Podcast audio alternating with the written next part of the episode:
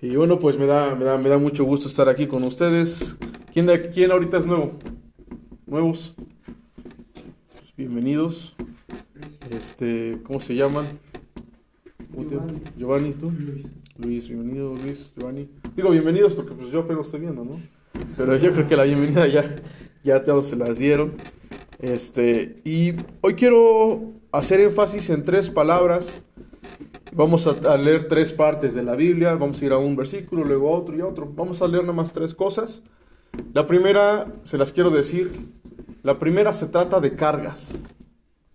La palabra es carga. La segunda es fe. Y la tercera es peso. El peso, pues yo creo que va, va, lo vamos a ligar un poco a la carga. O más que nada, ayúdame. Porque estoy hablando de un peso que tenga, que tiene que ver con el tipo de material. Entonces el peso tenga que ver con el tipo de carga que tú traes hoy. ¿Sale? Entonces para eso vamos a leer, ya sé, yo por ahí vi que ya les empezaron a repartir las Biblias. ¿Alguna vez en tu vida leíste una Biblia? ¿Quién, quién de aquí alguna vez leyó una Biblia? ¿Completa? No, no completa, pero conoces una Biblia. Lo que sea, eh, hoy en día se pelean porque es católica, que es cristiana. Una Biblia. Créeme que hay, hay- hay Biblias católicas que, que yo he leído, sin que yo sea católico, y no tengo ningún problema. La verdad. Lo importante es lo que está escrito y que lo entiendas y que, y que de veras te esfuerces, si tú quieres, a poderlo llevar en práctica. ¿Sale? Entonces, por ahí, eh, para los, los que apenas dicen, bueno, yo nunca he leído una Biblia, vamos a encontrarnos con el dilema o con por ahí un poquito de que unos tienen una versión y otros por allá tienen otra versión, pero que al final significa lo mismo, solo que algunas están más, como lo dije en la oración, más masticadas que otras. ¿Sale? Más explicadas. Va. Para los que no han leído una Biblia nunca, yo te quiero decir que yo vengo aquí a intentar, a esforzarme a hacerte la Biblia un poquito más interesante. Los que a lo mejor alguna vez me han escuchado podrán decir si lo estoy logrando o no, pero qué chido, gracias. Y pues al final de cuentas la gloria no es para mí, sino para Dios, porque yo no hablo, yo trato de no hablar. Cuando hablo, hablo de mis experiencias y de lo que alcanza, lo que entiendo, lo que Dios me alcanza a ayudar a entender. Y cuando aquí se me sale algo así bien chido, que llego a hacer conexión allá arriba con la nube, es porque pasa algo chido que yo siento. Digo, no sé si les ha pasado a los que a veces pasan aquí en la tribuna y dicen, no manches, ¿de dónde me está saliendo esto? ¿No? Eso es lo que sucede aquí. eh, no importa aquí, no importa en una iglesia, lo que sea. Cuando tú lees la Biblia, por ejemplo, la Biblia en este caso, que es el tema hoy, pero lo, es, lees de corazón y quieres entenderlo, hay algo que tú le dices poder superior, yo le digo Dios, también le puedo decir como tú, pero hay algo mucho más que es el Espíritu de Dios, que es ese poder superior al que tú le dices, estás, estás bien, no estás mal en decirlo, porque es superior al nuestro, su voluntad es superior a la nuestra, como dijo George, y está bien, pero es eso lo que hace el clic con lo que tú necesitas, y sin que te des cuenta empieza entonces a salir, a salir, a salir, a sacar, empiezas a sacar. Y tú que estás de ese lado, a lo mejor no el 100%, pero mínimo el 90, 80, podría identificarse con lo que hoy tengo que hablar. Podría ser ese nutriente para tu espíritu. Y por eso es que yo te digo que la Biblia no siempre tiene que ser aburrida. Si tu espíritu lo necesita, va a ser interesante y lo vas a aprovechar, bro. Entonces hoy, hoy, hoy yo siento que va a estar bueno. Porque el primero que se toma la pastilla pues, soy yo. ¿No? Y ahora vengo y te la comparto a ti. Vamos a Mateo 11. Por ahí algunos ya se la saben de que dicen el número de, de la página. O algunos ya han de haber aprendido los, los, los libros, ¿no? ¿Cuántos agarran la Biblia entre semana? Ninguno. ¿Y ahora qué pasó? Jesús y Juan el Bautista. ¿Mateo qué dijo? Es Juan, Juan el Bautista. Mateo 11. ¿Ya están en el capítulo 11? Ya. Ahora vámonos al versículo 28. Los versículos, acuérdense que están escritos No en chiquitos, números chiquitos. Mateo. Ya, vengan a mí todos ustedes. Vientos. Tienen siempre imaginarios dobles. 565. 565, sí. Yo voy a leerlo, ustedes lo van a seguir. Y a lo mejor en la parte donde algunos digan, hey, aquí dice algo interesante o algo, una palabra distinta a la que yo diga, rápidamente nada más la tomamos en cuenta y, la, comparamos y, como lo hemos hecho siempre. ¿Va? Órale. Dice así, el, capítulo, el versículo 28, esas palabras que les voy a decir las dice, las dice Jesús. Vengan a mí todos ustedes que están cansados y agobiados, y yo les daré descanso. Carguen con mi yugo y aprendan de mí, pues yo soy apacible y humilde de corazón, y encontrarán descanso para su alma, porque mi yugo es suave y mi carga es liviana. ¿Alguno de ustedes tiene alguna una versión diferente? A ver tu carnal. Dice, vengan a mí los que estén cargados y agobiados, porque yo los aliviaré. Carguen con mi yugo y aprendan de mí, que yo soy, su- que yo soy paciente y de corazón humilde, y sus almas encontrarán alivio, pues mi yugo es bueno y mi carga es alivianada. Ok. Ok. Nada más esas dos versiones vamos a agarrar entonces. Jesús dice esto, vengan a mí. Vengan, que, que vayan a Él quienes. Nosotros. Nosotros. Jesús también dijo una cosa en la Biblia, en, en muchas de las palabras que dijo. Hay una muy interesante que yo leí, que dijo que los enfermos no necesitan de un... Los, los sanos no necesitan de un médico, sino los enfermos. Y esto lo decía porque lo criticaban de que él se juntaba con ladrones, de que él alguna vez defendió a una prostituta de que la apedrearan o a una, una adúltera de que la apedrearan, porque los discípulos que él escogió, los doce, algunos eran bien borrachotes, algunos eran defraudadores, uno era cobrador de impuestos, que era un corrupto, algunos eran pescadores, pero también eran apostadores y se la pasaban en cavernas. Y entonces decían, ¿cómo puedes haber escogido a tus discípulos de ahí? Y hay otra parte de la Biblia que dice que el Señor escoge de lo vil y de lo menospreciado a los que le sirven. Hay otra parte que te quiero, que te quiero regalar. Todas estas son perlas que te quiero regalar. Y la Biblia lo dice. Que Él escogió a lo tonto, o a lo, a lo estúpido, o a lo necio, hay varias versiones, para avergonzar a lo sabio, a lo inteligente. ¿Y qué Él escogió? A lo menospreciado, o se puede decir a lo débil, a lo más débil, para avergonz- avergonzar a lo más fuerte. Yo te quiero decir hoy, te quiero hacer la pregunta. ¿Tú de qué lado estás, bro? Sinceramente. ¿Eres de los más inteligentes desde el Moloya? No. ¿Crees que la sociedad nos considera de los mejores? ¿Crees que la sociedad nos considera de los mejores portados, buenas personas? ¿Cómo nos considera la sociedad a los alcohólicos y drogadictos? Somos la escoria, hijo. La lacra, la basura, defectuosos, todo. Pero ¿qué crees? Hoy Cristo te dice algo, yo te puedo escoger a ti. A ti que te señalaron, incluso en casa. A ti que te señalaron y te dijeron, es más, tal vez no sé, yo puedo apostar que a alguien de aquí, sus padres le dijeron, pues para casi, casi, pues para qué naciste, ¿no? De milagro no te dijo tu madre, mejor te hubiera atracado cuando eras moco, ¿no? O sea, algo más fuerte te lo digo así, ¿no? Y todas estas son heridas, bro. Todas estas son heridas del alma que tú no te diste cuenta que a lo mejor vinieron, se fueron haciendo como una gangrena en tu alma, porque en, en primer lugar a lo mejor hubo desprecio. Del, ching, yo neta quería abortar a este chamaco y no lo pude abortar. Y de repente se le salió a la jefa, al jefe, ¿no? Decírtelo. O platicó con la comadre y tú andabas por ahí jugando carritos y escuchaste. Porque ya eras un niño problema desde chavito. O simplemente porque no te aguantaban. Porque a lo mejor hasta eras el medio hermano del nuevo matrimonio de papá o de mamá. sufriste desprecio. Tal vez sufriste abandono porque papá se fue a los Estados Unidos y te dejó durante 15 años. Regresa el vato, quiere recuperar los 15 años y no puede hacerlo. No estuvo contigo cuando más lo necesitaste en la escuela. ¿No? Cuando todos los demás chavitos veían a sus jefes y tú no, los, tú no mirabas a tu papá. Heridas del alma que se convirtieron en cargas espirituales.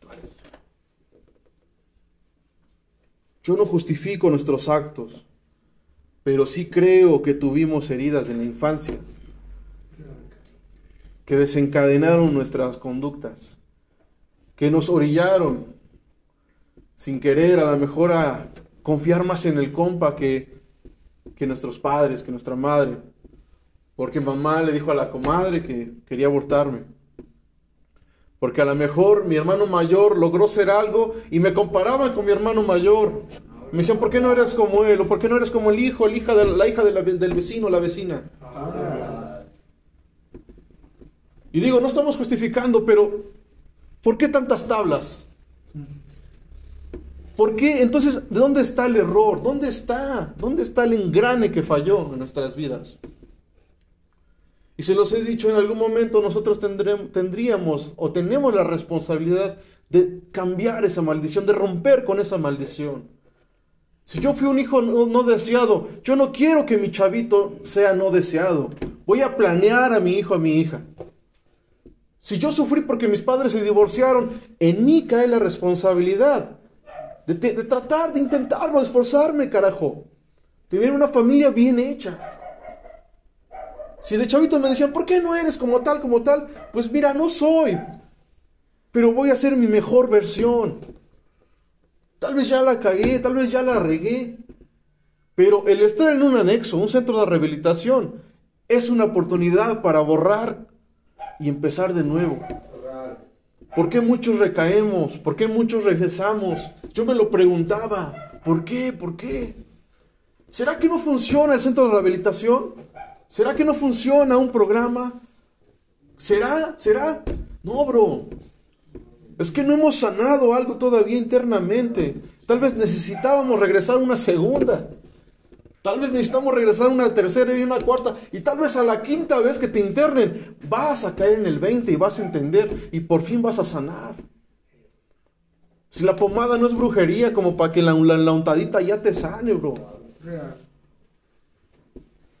Pero me encuentro con algo que dice en la Biblia y dice, vengan a mí. Si estás cargado, si estás trabajado, si estás cansado, agobiado, si ya estás harto de la vida, si ya estás harto de intentarlo, intentarlo, fa, fa, fa, uno, dos, tres centros, o a lo mejor dos, tres veces en el mismo centro. Bueno, no, no es que falle, es que te falta un engrane sanar. O tal vez te falta que añadas un engrane más. Tal vez te falta que no nada más agarres. Y te lo digo a ti porque sé que, sé que has tenido experiencias dentro y fuera del anexo. Cuando sales de viaje, yo lo sé, apenas fueron, Leo. No sé cómo te haya ido la experiencia, cómo te ha ido. Y te lo dije una vez, yo sé que has visto un chispazo de Dios. Yo sé que te ha alumbrado algo en medio de las tinieblas. Pero yo quisiera que te metieras en tu cabeza que no se trata solo de una experiencia a la semana o al mes, sino que esa experiencia, ojalá Dios quiera que la puedas vivir diario, carnal. Diario, diario, macheteala. Porque es la única manera de que te puedas, de que tú puedas sanar. De que esa pomadita que te digo, de que esa curación sea diario, diario. Como un pie diabético como un pie que está a punto de gangrenarse. Y que si no lo curan, que si no lo cuidan, van a tener que mocharlo, hijo. Piensa qué heridas tienes en tu alma. Yo sé que a lo mejor estás trabajando ya en ellas. Yo sé que a lo mejor ya lo hiciste. Yo sé que a lo mejor te está costando. Pero hoy te quiero mostrar que la Biblia dice que Jesús dijo, y siempre que dijo Jesús señalo la cruz que tienes aquí enfrente vengan a mí. Y él lo dijo porque sabía que como seres humanos y solitos, por nuestras propias fuerzas o voluntad, como dijo George, No podíamos sanar esas partes. No podíamos dejar esa carga y decir, cámara, aquí la dejo y sigo avanzando. No podíamos, no podemos, bro. Traemos los recuerdos de morro. ¿Quién me va a quitar los recuerdos? ¿Quién me va a quitar las cicatrices de mi espalda, de los cablazos, injustamente? No digo que no esté bien que nos corrijan, sí, pero también hay una herida en nuestra alma que se llama injusticia. Porque a lo mejor el jefe regresaba cansado de la chamba, porque se peleó allá con su, con, su patrón, no lo sé. Llegó y mi mamá le dijo, ¿sabes qué? Te tengo una queja del chamaco. Le pegó a tal, lo hizo tal. Ah, sí. Y sobres. Ni siquiera preguntó por qué. Sobres donde cayera la cara, donde sea. Tú nada más te hacías bolita y recibías. Preguntándote por qué. ¿Por qué no me dejas explicarte? Que lo único que estaba haciendo en la vida era defenderme. Que, que, que a lo mejor papá no vive con mamá, pero cuando te ve, sea nada más para regañarte y no para preguntarte cómo vas en la escuela, cómo acá. Sí, te vas identificando, bro. Sí, sí. No estoy justificando tu vicio, ¿eh? No estoy justificando tu comportamiento. Lo que te estoy diciendo es que eso, eso que tú dices tablas y que tienes, es una carga bien cañona que tienes en tu alma. Y que tarde o temprano tienes que soltarla, tienes que perdonar. Te va a costar perdonar al jefe que, te agarraba con el cable. Te va a costar perdonar injusticia, abandono, humillación. Te va a costar, bro. Pero tienes que soltarlo.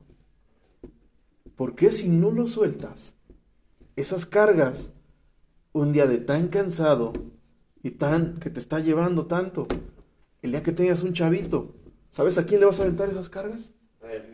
A tus morros. Lo vas a hacer, bro. Si ne- neta, si no te entra hoy y no te entra después y no te entra el día que tengas familia, híjole, ya valió. Y si no te entra el día que le estés guamaseando a tu morro, espero que te acuerdes de un 24 de abril del 2023 que se te dijo, ya basta carnal, esa carga no es tuya. Esa herida hay que sanarla o se te, o se te va a engrenar. Ya basta, déjalo aquí, suéltalo. Cristo dice, ven a mí. Te vas a acordar de este día, vas a decir, y tal vez ni te acuerdes, ¿no? Pero si te llegaras a acordar, espero que ahí te acuerdes y le pidas perdón a ese niño. Tal vez en un momento, no sé si ya lo hiciste, yo, yo, yo espero que sí, creo que sí. Regreses al pasado y veas a ese niño que sufrió y tú lo abraces y le digas, no eres una basura. No es cierto que no sirves para nada. Vas a crecer y vas a ser un hombre bueno. Vas a crecer y vas a sufrir en la vida, va a pasar esto, vas a probar esto, vas a probar lo otro y la vas a regar. Pero eres fuerte y eres valiente. Y no estás solo. Va a llegar un momento que te vas a encontrar con Cristo, con Dios, y no estarás solo. Aunque mi padre y mi madre me dejaran, dice la Biblia, con todo y eso, Dios me va a recoger. ¿Cuántos de ustedes han regresado al pasado en su subconsciente? ¿Han meditado? ¿Y se han visto cara a cara con el niño que eran a los 9, 7, 6 años? ¿Lo han hecho? Sí. ¿Se han ido en ese trance? Sí. Bien cañón. Sí. Se siente, se siente bien ca- cañón, ¿eh? ¿Qué le pudieras decir a ese niño?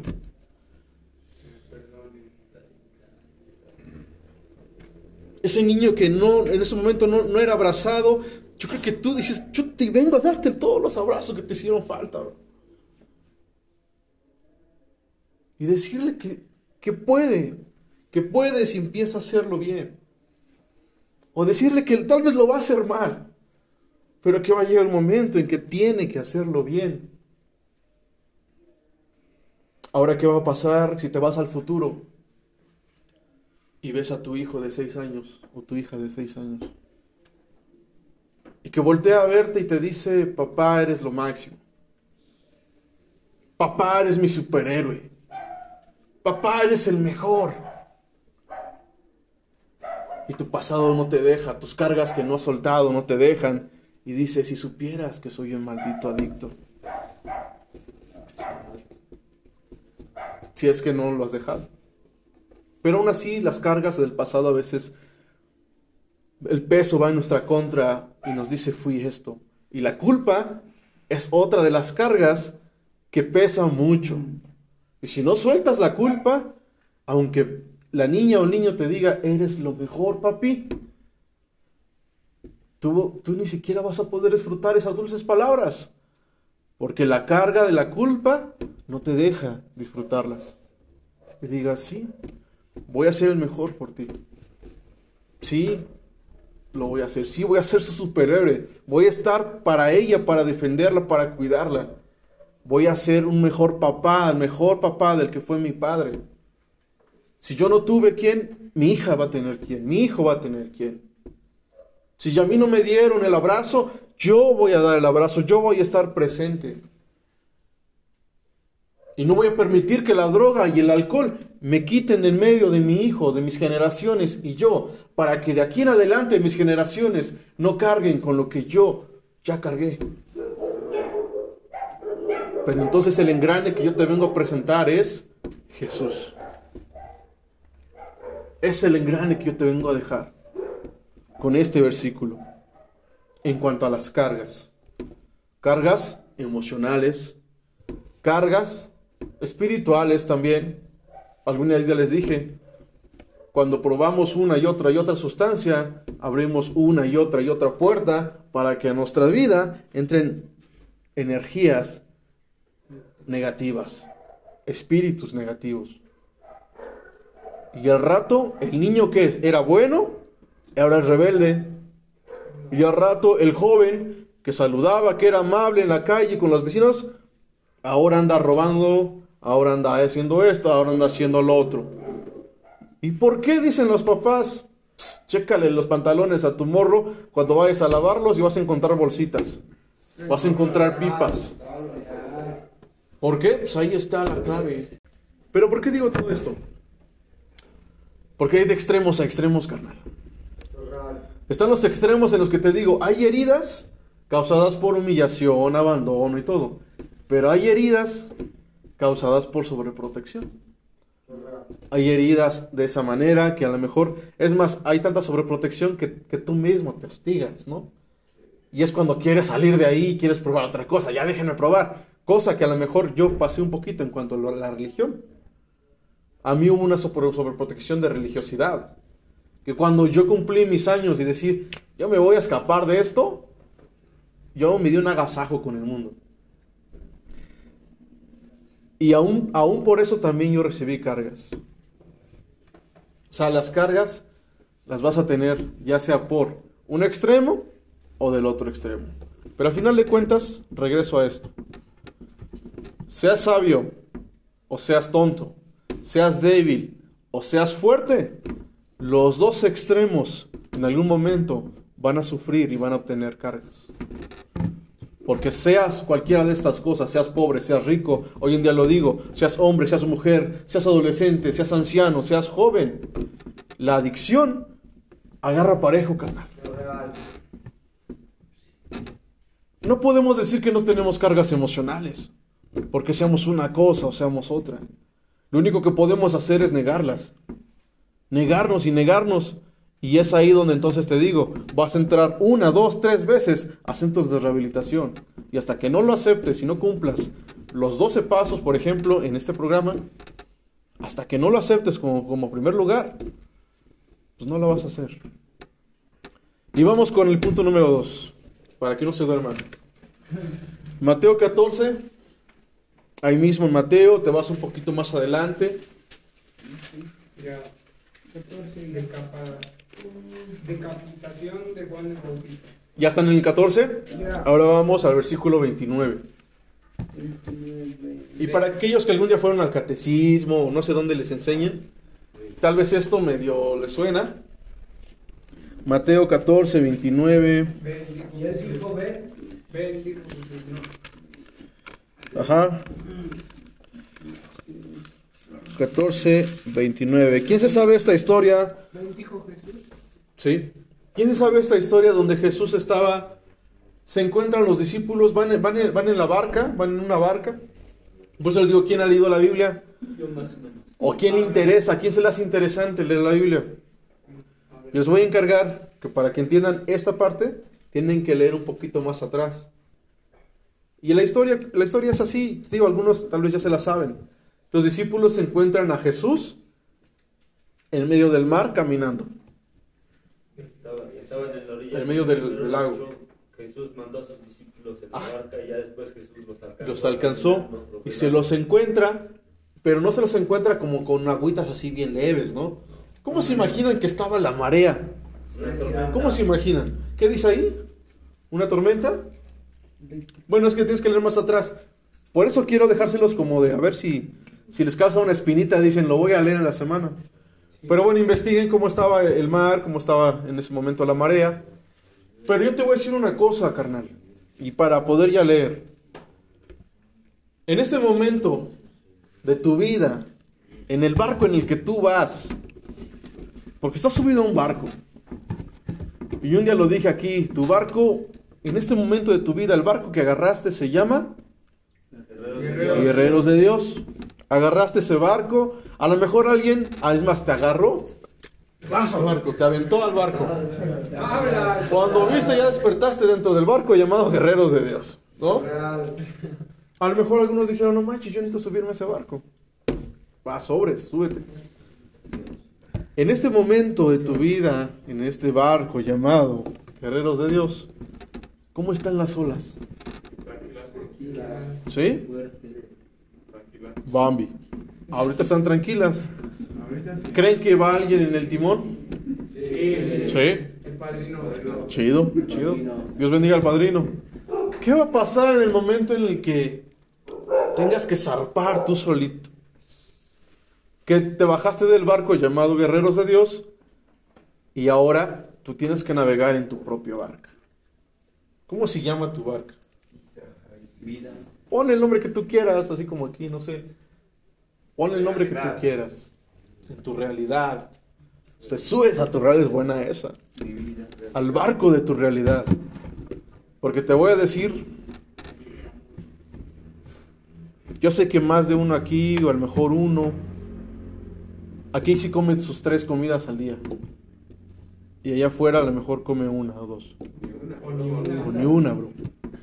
Y a lo mejor no nada más en este centro de rehabilitación, en todos los que hay. Hay gente que está mejor en el centro de rehabilitación, en ese barco, que en el barco de la realidad. Ahí mínimo tiene una colchoneta, tal vez. Si peor le va, a lo mejor una colchoneta. Porque hay algunos donde hay camas, literas. Pero a lo mejor en su barco llamado realidad, hay un cartón. Hay una banqueta, bro. Hay un puente. Tú conoces, yo sé que todos conocen a alguien. A lo mejor alguien de aquí es uno de ellos. ¿No? Y yo te voy a decir, vas a, vas a tener que bajar todo temprano de este barco, bro. Y en el barco llamado realidad, las olas no están tranquilas como aquí. Las mareas Son altas. Las olas son altas, las tormentas. Y ahí te voy a dar, te voy a tener que volver a poner el mismo engrane, carnal. A mí me llena de emoción esto, porque esto, esto yo lo vivo y lo estoy viviendo día a día, en mi barco llamado realidad. Y solamente por la gracia de Dios, solamente porque a lo mejor no soy el mejor lector de la Biblia ni el mejor expositor de la Biblia, pero me esfuerzo y trato de serlo a lo mejor para mí mismo, ser el mejor lector para mí, ser el mejor expositor para mi vida. Y cuando vengo aquí intento serlo para ustedes y que ustedes les ayuden algo. Pero si no fuera por eso, por esta terapia que yo me hago al venir aquí, y porque yo mismo trato, intento, me esfuerzo por alimentarme de esto, ya se hubiera hundido mi barca llamada realidad. Ya me hubiera yo, ya me hubiera puesto a navegar como un tripulante en Guerreros de Dios, tal vez. O en algunos otros que conozco.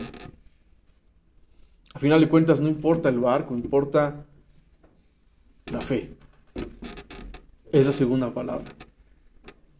No importa el barco, bro. Aquí es bien facilito tener fe, carnal.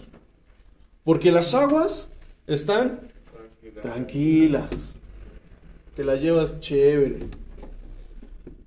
Tienes tus tres comiditas, tienes tu, tu litera, tienes música que habla de pisto y no hay bronca. Tienes música que habla de toquecín y no hay bronca. Porque hay un navegante del timón. Porque hay alguien que está en el timón. Pero salta allá afuera. En tu barco llamado realidad. Y en medio de esas olas, tú vas bien chido navegando. Y métete una rola de hablando que hable de pisto. Ponte a escuchar una rola que hable de foco. Me voy a hundir. Que hable de, de acá, de andar chuleando mujeres. Ponte una rola, aliméntate de eso, bro. Neta, neta. Y lo digo porque lo he visto en estos meses. Gente que ha salido de aquí, no voy a decir nombres, pero que digo, pues la van a rifar, ¿no? Y lo que yo quisiera ver en sus historias de Facebook es, digo, no, no quiero que sean mojigatos, no. Pero algo que diga, para arriba, compa. Ahí vamos, estamos echando ganas. Vamos a darle. Y no alguien agarrando una caguama o no alguien agarrando una cerveza en la mano. No, te- no dije nombres. Puedo estarlo hasta inventando. ¿Va? Pero no quiero que seas tú. Pero te voy a decir que no está chido. Si no tuve oportunidad de decírselos y no lo tengo ahorita, porque no tengo las ganas. Porque no son mi responsabilidad, carnal. Porque no son mis hijos. Porque no están chiquitos. Porque ya estuvieron aquí, carajo. Porque ya desperdiciaron un lugar que alguien más lo pudo haber aprovechado. Por eso no es mi responsabilidad. Pero ahorita es mi responsabilidad decírtelo aquí, que se me da el lugar, que se me da la tribuna, decírtelo. No la friegues, o sea, no la vayas a hacer, neta. Y suena bien crudo. Pero sería mejor que tu mamá de veras gaste para un ataúd que siga gastando en anexos. A la- A la vida. Bajan. Bajar. Neta, carnal. Porque entonces, ¿de qué se trata? ¿De que mami siga siendo mami? La que paga, digo, en el caso de que está pagando mamá, ¿no? En el caso de los que está pagando mamá. En el caso de que lo está pagando la esposa, ¿de qué se trata? ¿Te están pagando las vacaciones? ¿O te están pagando la escuela para que al rato digas salgas y salgas? ¿Sí me entiendes? Y yo creo que entre más hablo de esto, más coraje me da, entonces ahí le paro. Ahí le paro, ¿no? Pero carnal, lo que, te- lo- a lo que voy es esto. Allá afuera, el barco llamado realidad, no está papa, ¿eh? Y con esas olas, con esas mareas, con esos hábitos que no quieres dejar, es ahí donde la fe, en, tu, en el caso de aquellos que a lo mejor no lo logren, no se sientan fuertes, no lo estén, no la alimenten, pues se va a hundir la barca. Y al rato te voy a ver tripulante, una vez más de Guerreros de Dios. O tal vez por pena ya no vengas a Guerreros de Dios y te vayas a otro barco, ¿no? Vamos a leer qué es lo que, a por qué digo todo esto y a qué me refiero. Dice Mateo 14, versículo 29. Dice, ven, dijo Jesús. Jesús le dijo a quién? Pedro. A Pedro, tío, ya te la sabes. Ven. Pedro bajó de la barca y caminó sobre el agua en dirección a Jesús. Pero al venir el viento fuerte, tuvo miedo y comenzó a hundirse. Entonces gritó, Señor, sálvame. ¿Se imaginan ese grito de desesperación? Señor, sálvame. Enseguida Jesús le tendió la mano y sujetándolo, lo reprendió, o sea, lo regañó. Y le dijo, hombre de poca fe, o sea, ni siquiera fue de hombre de poca fe, no, hombre de poca fe, fue así de, caray, hombre de poca fe. En vano has navegado conmigo en las tormentas. Yo te puedo decir hoy, como lo dije y puse el ejemplo, en vano ha sido todo el esfuerzo. Y cuando llegan las tormentas y las olas, pides que te, que te salven, porque no puedes solo. Tal vez es porque no estabas con Jesús. Y dice, hombre de poca fe, ¿por qué dudaste? Le hace una pregunta, ¿por qué dudaste? Cuando subieron a la barca, se calmó el viento y los que estaban en la barca le adoraron diciendo, verdaderamente tú eres el Hijo de Dios. Ahí de cabo.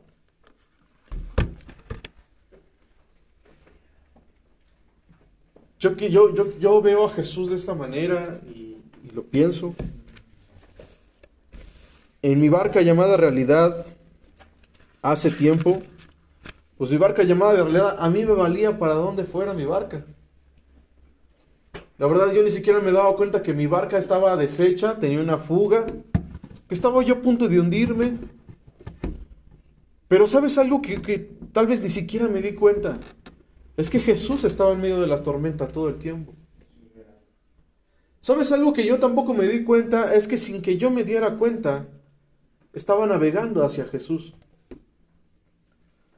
Pero cuando logré ver a Jesús, y no lo digo por vanagloria, sino porque en lo encontré, me lo encontré en la tormenta, viejo. En medio de ese caos, en medio de la sobredosis, en medio de las drogas, en medio del alcohol, me lo encontré, a pesar de que ya me lo habían presentado de chiquito. A pesar de que ya me lo habían contado. Yo tuve que pasar por tormentas para poder entender que Jesús verdaderamente es el Hijo de Dios. ¿Y por qué lo entendí? ¿Y por qué? ¿Por qué ahora lo digo así abiertamente? Porque fue el único que me amó cuando nadie me amaba, en el sentido de que, de que a lo mejor cuando sabían que yo era un adicto, un alcohólico, solamente había señalamientos y nadie se acercaba y me preguntaba por qué lo hacía. A lo mejor cuando yo cometí algún acto que era erróneo, pues yo tenía el temor de que se supiera porque había haber un juicio, pero no sabía que Jesús ya lo sabía antes y que Él no me estaba condenando. Porque entendí lo que te dije al principio, que a pesar de que yo era un vil, un menospreciado, un alcohólico, un drogadicto, y todo eso estaba armando una tormenta en mi vida, Él estuvo ahí. Extendió la mano cuando me estaba hundiendo, y ya te lo conté una vez que yo me andaba, estaba muriendo en una, en una cama por una sobredosis. Él extendió la mano y me dio un jalón y me, me regresó a la vida. Y volví a respirar. Y entonces yo me identifico. Y luego me identifico con esta parte también. Que incluso después de estar recuperado o estarme recuperando, o que estoy recuperándome, tal vez yo te voy a decir algo. Y no sé cuántos, cuán- quién lleve más tiempo, quién lleve menos tiempo. Pero yo antes no disfrutaba momentos con mi familia. Porque yo andaba todo tembloroso y yo ya quería, la ansiedad, tenía la ansiedad, ya quería yo otras líneas. Ya andaba yo con mi, con mi, hasta me compré un estuchito que traía su vidrio, eh, traía yo cositas y yo ya me quería ir al baño de mi casa porque me quería reventar, me- ponerme ahí unas. Yo ya quería estacionarme y meterme al, al baño del Oxxo porque quería ponerme otras. Y entonces yo no, yo no disfrutaba el viaje con mi esposa. Yo no disfrutaba hacer de comer con mi esposa, para mi hija, para los tres. Yo no disfrutaba hacer unas palomitas en la estufa para poder ver Frozen con mi hija. Para poder ver la era de hielo con mi hija. Yo no disfrutaba poder saber que mi hija se fue a dormir temprano, carnal, para poder ver una serie con mi esposa y, te- y tener un final feliz. Si me entiendes esta parte, también esa parte es chida. Porque es mi esposa. Porque es alguien que me ama, alguien que yo amo. Pero mi vida la tenía entregada a las drogas. Y no sabía que mi familia, que mi barca llamada familia, bro. Imagínate. Tenía fugas. Se estaba hundiendo. Yo no sabía todo eso. Y ahora que lo veo, y ahora que logro verlo un poco más lúcido, y ahora que ya se me pasaron las temblorinas, que ya se me pasaron los ataques de ansiedad, me siento bien chido. Intento bajarme un poquito de esa barca para caminar con Cristo en las tormentas. Y lo único que le pido a Cristo que no me falte es fe. Que no me grite y me diga, hombre de poca fe, ¿por qué dudaste? Lo único que le pido a Dios es que no me permita dudar de que ya estoy bien, de que ya cambié, de que ya no soy el de hace 3, 4 años. Que me quite de mí toda duda de que ya todo está bien, de que mi esposa me ha perdonado, de que mi hija ahora está contenta de verme más tiempo y disfrutar más tiempo con ella. Creérmela, no dudar. Creérmela de quién soy ahora, con quién estoy, en quién creí y a quién amo y quién me ama. No importa cómo sea, no importa mi pasado. Creérmela y no dudar de que no importa las tormentas. Si voy con Cristo, puedo caminar sobre las aguas. Lo chido de todo esto es que, aunque no suceda, aunque tenga, aunque tenga duda y me hunda, ¿sabes quién va a estar para levantarme? Jesús. Y tal vez va a estar a través de tu esposa, a través de tu, tus familiares. ¿Cuántos de nosotros se nos ha perdonado más de una vez? Bastantes. Y si tienes en- eh, este, a esa persona presente que te ha perdonado más de una vez, te voy a decir, Dios a través de esa persona te ha extendido la mano más de una vez y te ha estado sacando, te ha estado sacando y te ha dicho, híjole, hombre de poca fe, no manches, ¿hasta cuándo vas a entender? ¿Por qué dudas de que sí puedes lograrlo? ¿Por qué dudas de que sí puedes conmigo, sí puedes caminar a mi lado? ¿Por qué dudas de que puedes bajarte de esa barca y puedes decir, ah, me voy a enfrentar a las tormentas y voy a caminar de tu mano, Dios? ¿Por qué dudas si yo te estoy diciendo, puedes caminar? Si yo te estoy diciendo, ya lo has logrado. Entonces, la palabra es fe y la contrapalabra es duda. ¿Sale? La número uno, ¿qué son? No, no, no, voy a hacer un recuento porque ya siento que ya se me están durmiendo. La número uno, Carga. cargas. Identifica cuáles son tus cargas. Ya que las hayas identificado, como te las dije, ¿a quién hay que entregárselas? Adiós. A Dios. No hay más. No hay más. Yo creo que ya intentaste entregárselas a muchos, pero se las has entregado a lo mejor a las personas equivocadas. Porque lo que haces nada más es agarrar la mochila y decirle, George, ahí te dejo mi mochila, bro. Eso es lo equivocado. Le has dicho a tu mamá, mamá, yo no puedo con esto. Y lo has cargado a tu jefa. Papá, hijos, esposa. Y Jesús dice, no, no, no, bro, dámelas a mí. Dámelas a mí, yo voy a saber qué hacer con ellas. Y número dos, Fe. fe y duda. ¿De qué lado estamos? Fe y duda. De la fe. Ahí también te pido una cosa, que sepas identificar el barco en el que estás. Tendrá mucho que ver en qué barco estás y qué es lo que más vas a tener, si duda o fe. ¿De qué manera ves las mareas? ¿De qué manera ves las olas? Si las olas las ves de la manera que dices, no manches, esta ola la voy a surfear. Voy a montar esta ola y voy a surfear sobre ella. O si te da miedo dices, no manches, no la voy a hacer, carnal. La Biblia dice una parte donde dice que el entendido ve el mal y le da la vuelta. Si en la esquina de tu, de tu cuadra hay un punto donde hay- reparten droga, pues dale la vuelta por el otro lado. Si hay una fiesta, un cumpleaños al que te invitó el primo, el amigo, el hermano, pues ¿a qué vas? Si sabes que va a estar el dealer ahí, ¿a qué vas? Eso en tu barca llamada realidad. Ahora, y eso ahí tú ya identifica, identifica todo eso. En tu barca llamada guerreros de Dios, ¿qué es lo que tienes que identificar? Aprovecha que las olas están Tranquila. tranquilas. Y te voy a decir esto. Aprovecha que las olas están tranquilas. Y ponte a leer tu Biblia. ¿No entiendes algo? Sé que también te han enseñado a orar. Dile a Dios, mira, no entiendo nada. Ayúdame a entender. Yo lamentablemente no puedo sentar con todos personalmente, uno por uno. Pero como quisiera poderles ayudar en sus dudas. Pero la Biblia dice una cosa, y dice que la fe viene por el oír y el oír la palabra de Dios. Y dice aquí eso. Que la única manera de alimentar tu fe es con esto, carnal. Con cosas buenas. Por eso te hablo acerca del...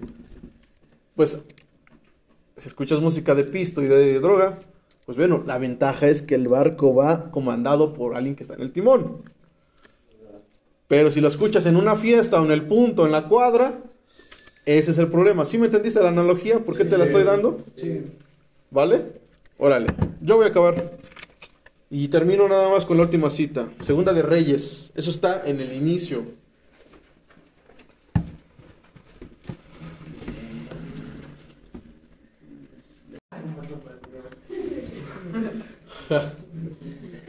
y en esta, en esta última parte que te voy a leer. Bueno, primero, ¿cuántos ya se aburrieron? ¿Ya me voy? No. ¿Ya? Bueno, te voy a pedir, respira. ¿Puedo, ¿Puedo decirles, Leo, que se levanten, nada más que se paren y que se vuelvan a sentar, que se estiren? ¿Va? Pues párate, por favor, tantito. Estírate así. Truénate. Sí, viste otro. ¿Va? Cuello, no sé lo que tengas que hacer. Tirarte. ¿Ya? Si te pasó eso, siéntate. Ya. No, yo, o sea, yo, pues digo, entiendo. Lo que no quiero es al rato ver que alguien ya se rompió la cabeza porque se durmió. O ya se la rompimos. Ah, cierto. No, no, es cierto. Es puro chorro. A ver, Segunda de Reyes, ¿qué?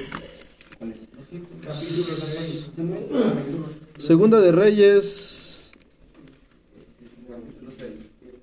capítulo 6, versículo 5. ¿Alguien quiere, quiere leerlo para que seamos más participativos? Capítulo 6, versículo 5. ¿Quién quiere leer? Yo, A ver, chútatelo. dice, de pronto al cortar un tronco a uno de los profetas, se le zafó el hacha y se le cayó al río. ¡Ay, maestro! gritó, esa hacha no era mía. ¿Dónde cayó? preguntó el hombre de Dios. ¿Le sigo? Sí, yo te digo hasta dónde. Cuando se le indicó el lugar, Eliseo cortó un palo y echándolo allí, hizo que el hacha saliera a flote. ¡Sácala! ordenó Eliseo. Así que el hombre extendió el brazo y la sacó. Hasta ahí. Te voy a dar el contexto que está más arriba, pero te digo, a lo mejor no, tienen dónde apuntar o algo así, pero siempre le dejo a- a- al tostado, siempre le dejo lo que traigo. Ya están unas hojas impresas o hoy que agarré y dije, no, pues nada más así de rápido. ¿No? Eh, siempre se los dejo a, a, este, a mi carnal y pues hoy se los voy a dejar a él para que lo, te acuerdes y digas, ¿por qué nos contó eso? O sea, ¿cuál es el contexto? Decimos una frase en, este, bueno, hay una frase que yo me sé, y dicen, un texto, o sea, algo tomado de, de cualquier libro, o en este caso la Biblia, sin contexto, sin explicar el por qué te estoy leyendo esto, es solamente un pretexto. Para justificar algo, para hacerte hacer algo. Yo creo que hay personas que eso lo hacen en ciertos lugares. Por eso es interesante darte el contexto. ¿Por qué te estoy contando esto? ¿Por qué estamos leyendo esto? Bueno, estaba Eliseo Eliseo era un hombre de Dios, era un siervo de Dios, eh, era el, el que, bueno, si, si lees, si lees más, más, mucho más atrás, es el que se quedó después de un profeta llamado Elías, era su discípulo. Entonces Eliseo estaba junto con, con varias personas, estaban en la orilla de un río, pero yo cuando leí esto traté de imaginármelo y tenían que cortar unos árboles porque iban a hacer, iban a hacer una, algunas cosas. Pero haz de cuenta que el río estaba aquí y yo me imagino, de hecho creo que vi unas fotos en internet, los árboles estaban a la orilla, crecían. Entonces ellos lo que estaban haciendo era cortando los árboles así con hachas. En una de esas, a uno de ellos que estaba con este, esta persona, Eliseo, al momento de hacerla así, se le va el hacha. Y sale volando y cae en el lago. Pero aquí lo, lo- lo que sucedió aquí, o el la problema era, es que el hacha era prestada, no era su hacha. Se la habían prestado. Entonces este personaje se preocupa y dice, chin, ¿y ahora? El hacha me la prestaron. ¿El hacha de qué materiales? De madera. De hierro, ¿no? Si no, ¿cómo cortas el palo? ¿Ustedes creen qué le pasó al hacha? Se hundió. Ahora, vemos lo que sucedió aquí. Por eso dice, ¿el milagro de qué? Del hacha. Te lo voy a leer. Dice, un día los miembros de la comunidad de los profetas le dijeron a Eliseo, el que te dije, ¿cómo, cómo, cómo puede ver el lugar donde ahora vivimos con usted? Nos resulta pequeño y es mejor que vayamos al Jordán. Entonces, ¿dónde estaba? ¿En el río qué? Jordán. Es mejor que vayamos al Jordán. Allí podremos conseguir madera y construir un albergue. Y dice él, bien, vayan, respondió Eliseo.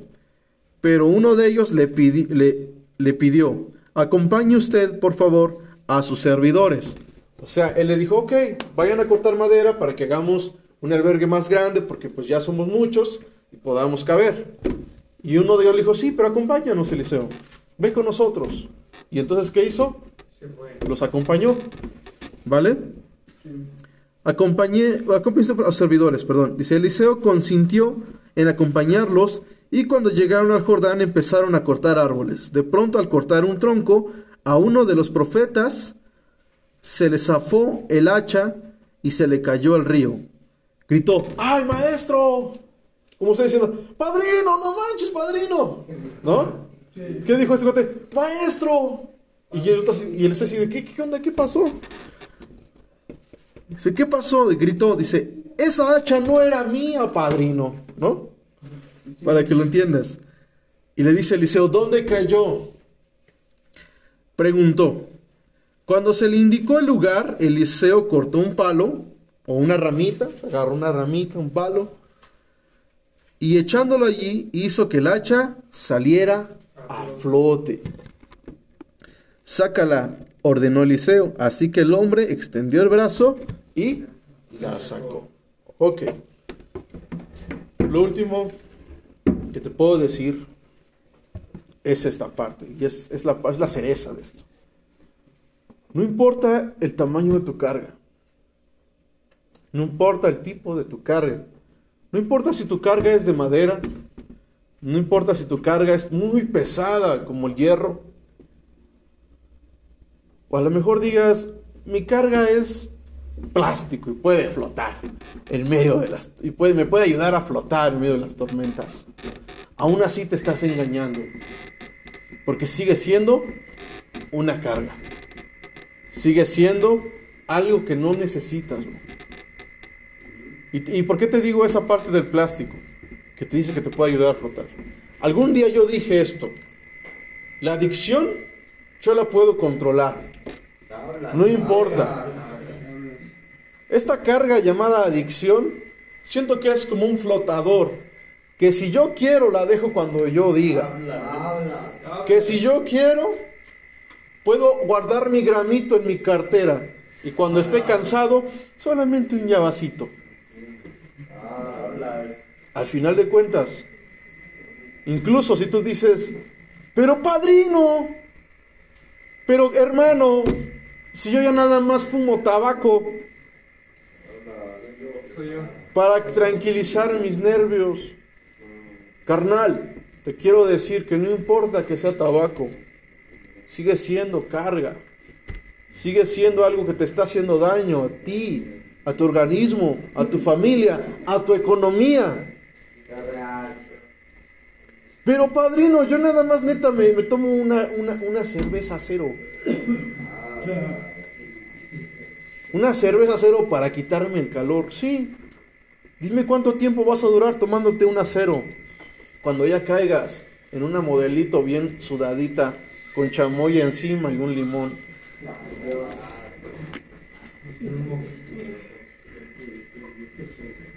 Tarde o temprano, tarde o temprano, tú cargas, tu carga es de plástico, tarde o temprano, viejo.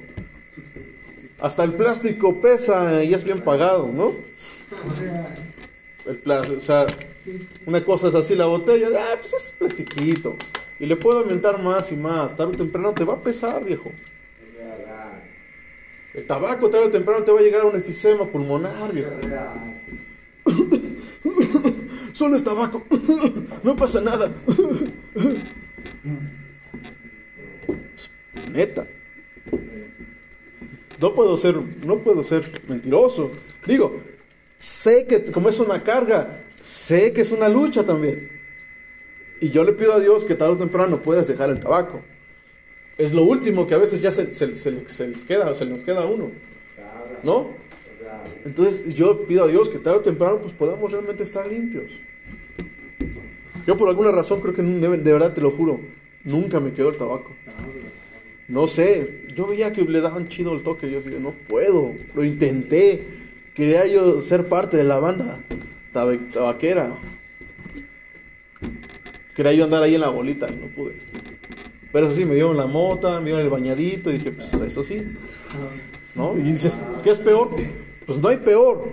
Siguen siendo vicios, siguen siendo cargas, siguen siendo heridas físicas, neuronales, ya nos patina de repente. Carnal, necesitamos sanar muchas cosas. Pero aquí lo importante es, no importa el tamaño de tu carga, no importa el tipo de tu carga. A lo mejor ya ni siquiera es un vicio, compa. Pero hijo, ¿cómo te encantan las mujeres ajenas? ¿Ves? Eso también es un vicio. Y también te puede llevar a la perdición. Y no me digas con que ya no tomo, ya no fumo, ya no me drogo.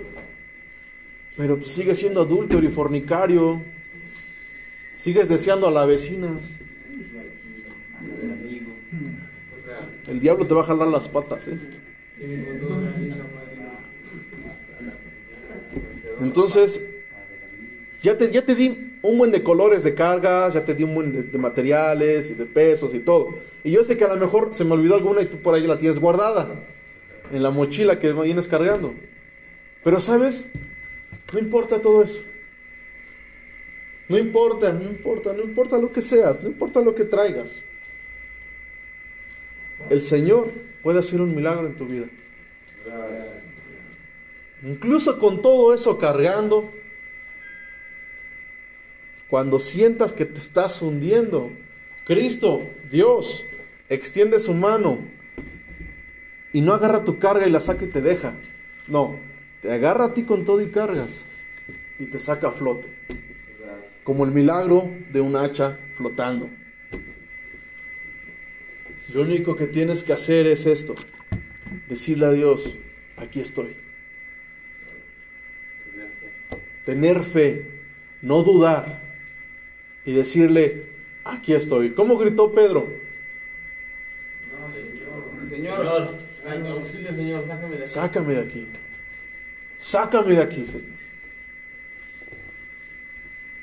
Yo sé que Dios sabe dónde estamos. Dios sabe ahorita nuestra ubicación con su Google Maps. Y sabe que estábamos en guerreros de Dios, subidos en esta barca. Dios lo sabe. Pero también sabe que en algún momento cada uno de ustedes van a salir a la realidad, carnal. Algunos van a viajar del estado y van a ir a otro estado, tal vez. Tal vez algunos se van a ir a otro país porque quieren buscar otra nueva vida. Tal vez algunos van a regresar a la casa con la familia. Van a regresar a la realidad. Van a tener diferentes ubicaciones.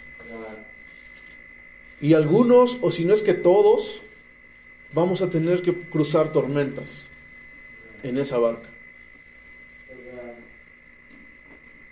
Y tienes que llevarte esto presente. Donde sea que estés, en el momento que te encuentres, y aún cuando ya hayas dejado cargas aquí, pero estás allá afuera y estás haciéndote de más cargas y más cargas, y llega el momento en que dices, no voy a poder, no puedo, tengo que regresar, te voy a pedir que lo primero que hagas sea clamar a Dios y dile, Dios, aquí estoy, sálvame, porque recaí otra vez. Dios, perdóname y sálvame. Porque la regué. Y todos guardamos silencio por una razón. Porque sabemos que es recaer. Sabemos que cuando recaemos nos sentimos, perdón la palabra, la mierda de la mierda de la mierda de la mierda. Con nosotros mismos, con nuestros familiares, con aquellos que un día confiaron en nosotros, con aquellos que dicen, ya está mejor, se fue mejor, salió por esa puerta bien y va a ser una mejor persona. Tal vez no los vas a tener ahí cerca, pero ¿sabes quién sí va a estar ahí en medio de esa tormenta? Dios. En ese momento te pido que reclames y le grites y le digas, Dios, sálvame. Entonces, el punto número tres y el último tiene que ver con un milagro. Sí, con el material, te dije, ¿no? El tipo de material, el tipo de tu carga. Pero ¿sabes cuál es lo más importante? Peso. También el peso, pero lo más importante es que existe la oportunidad de que Dios haga un milagro en tu vida. Y que se hace el milagro de casa. Que aquel morrito que dijeron no va a cambiar, va a seguir en las mismas. Tú tienes la responsabilidad y la oportunidad de que haya un milagro en tu vida. Porque muchos ahorita, muchos ahorita no están confiando en que ahora sí la hagas. ¿No? Podría mirar a todos a la cara y decirles, ¿sí o no? ¿Sí o no, Rodney? ¿Sí o no? Sales y yo lo escuché, yo lo he escuchado. ¿A poco ya salió tal? Sí, ya salió. Ah, ni va a aguantar. Chale. Y me de decirle, mujer de poca fe.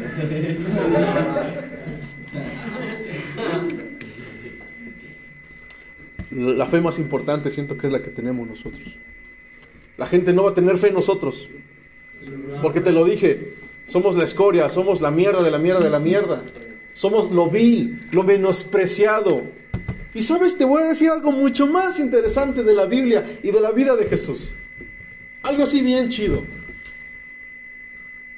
Cuando se enteraron de que Jesús, el Mesías, era de Nazaret, era nazareno, ¿sabes qué dijeron?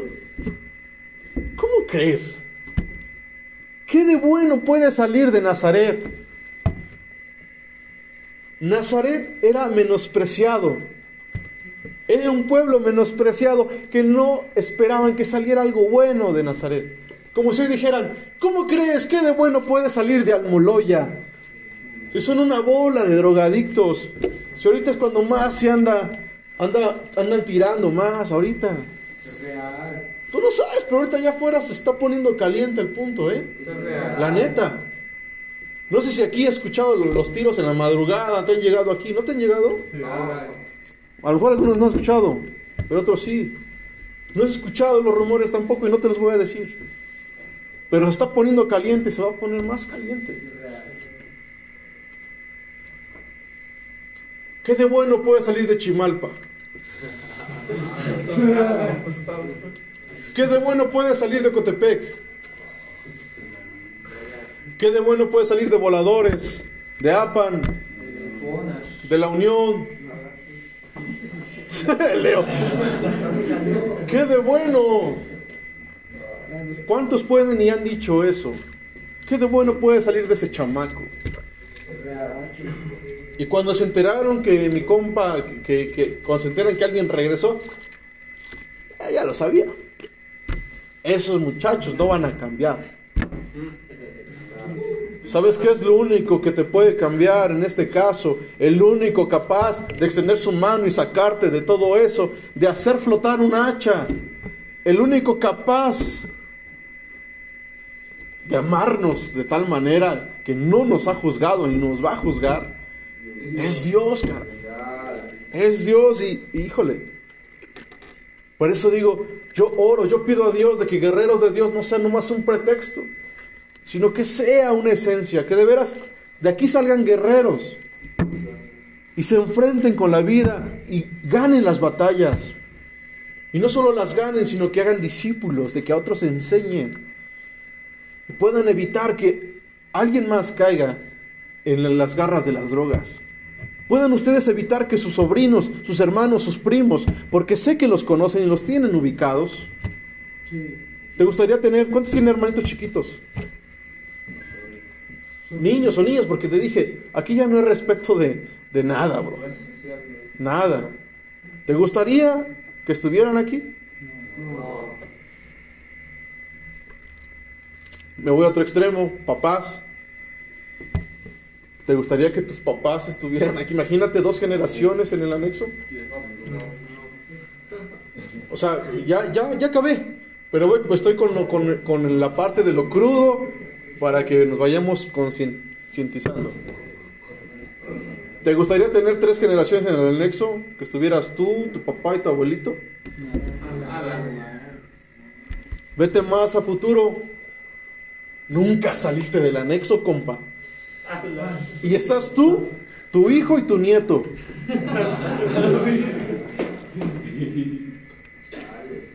O a lo mejor no en el mismo. Tú en uno, tu hijo en otro y tu nieto en otro. Velo, ponlo más cruel. Tú en uno, tu esposa en otro. Escucha muy feo todo lo que estoy diciendo. Pero conozco familias que así se la han vivido. Y para ellos esas cargas ya son normales tenerlas. Para ellos ese estilo de vida ya está chido. Ellos no necesitan de Dios. Ellos no necesitan de eso. Ellos están bien. Ellos pueden solos. Ellos lo van a lograr solos. No importa, ya se murieron dos hijos por adictos, pero podemos solos. No importa, mi, esposo me da mis friegas en las noches, pero podemos solos. No importa, mi esposo me engaña con tres viejas, pero podemos solos.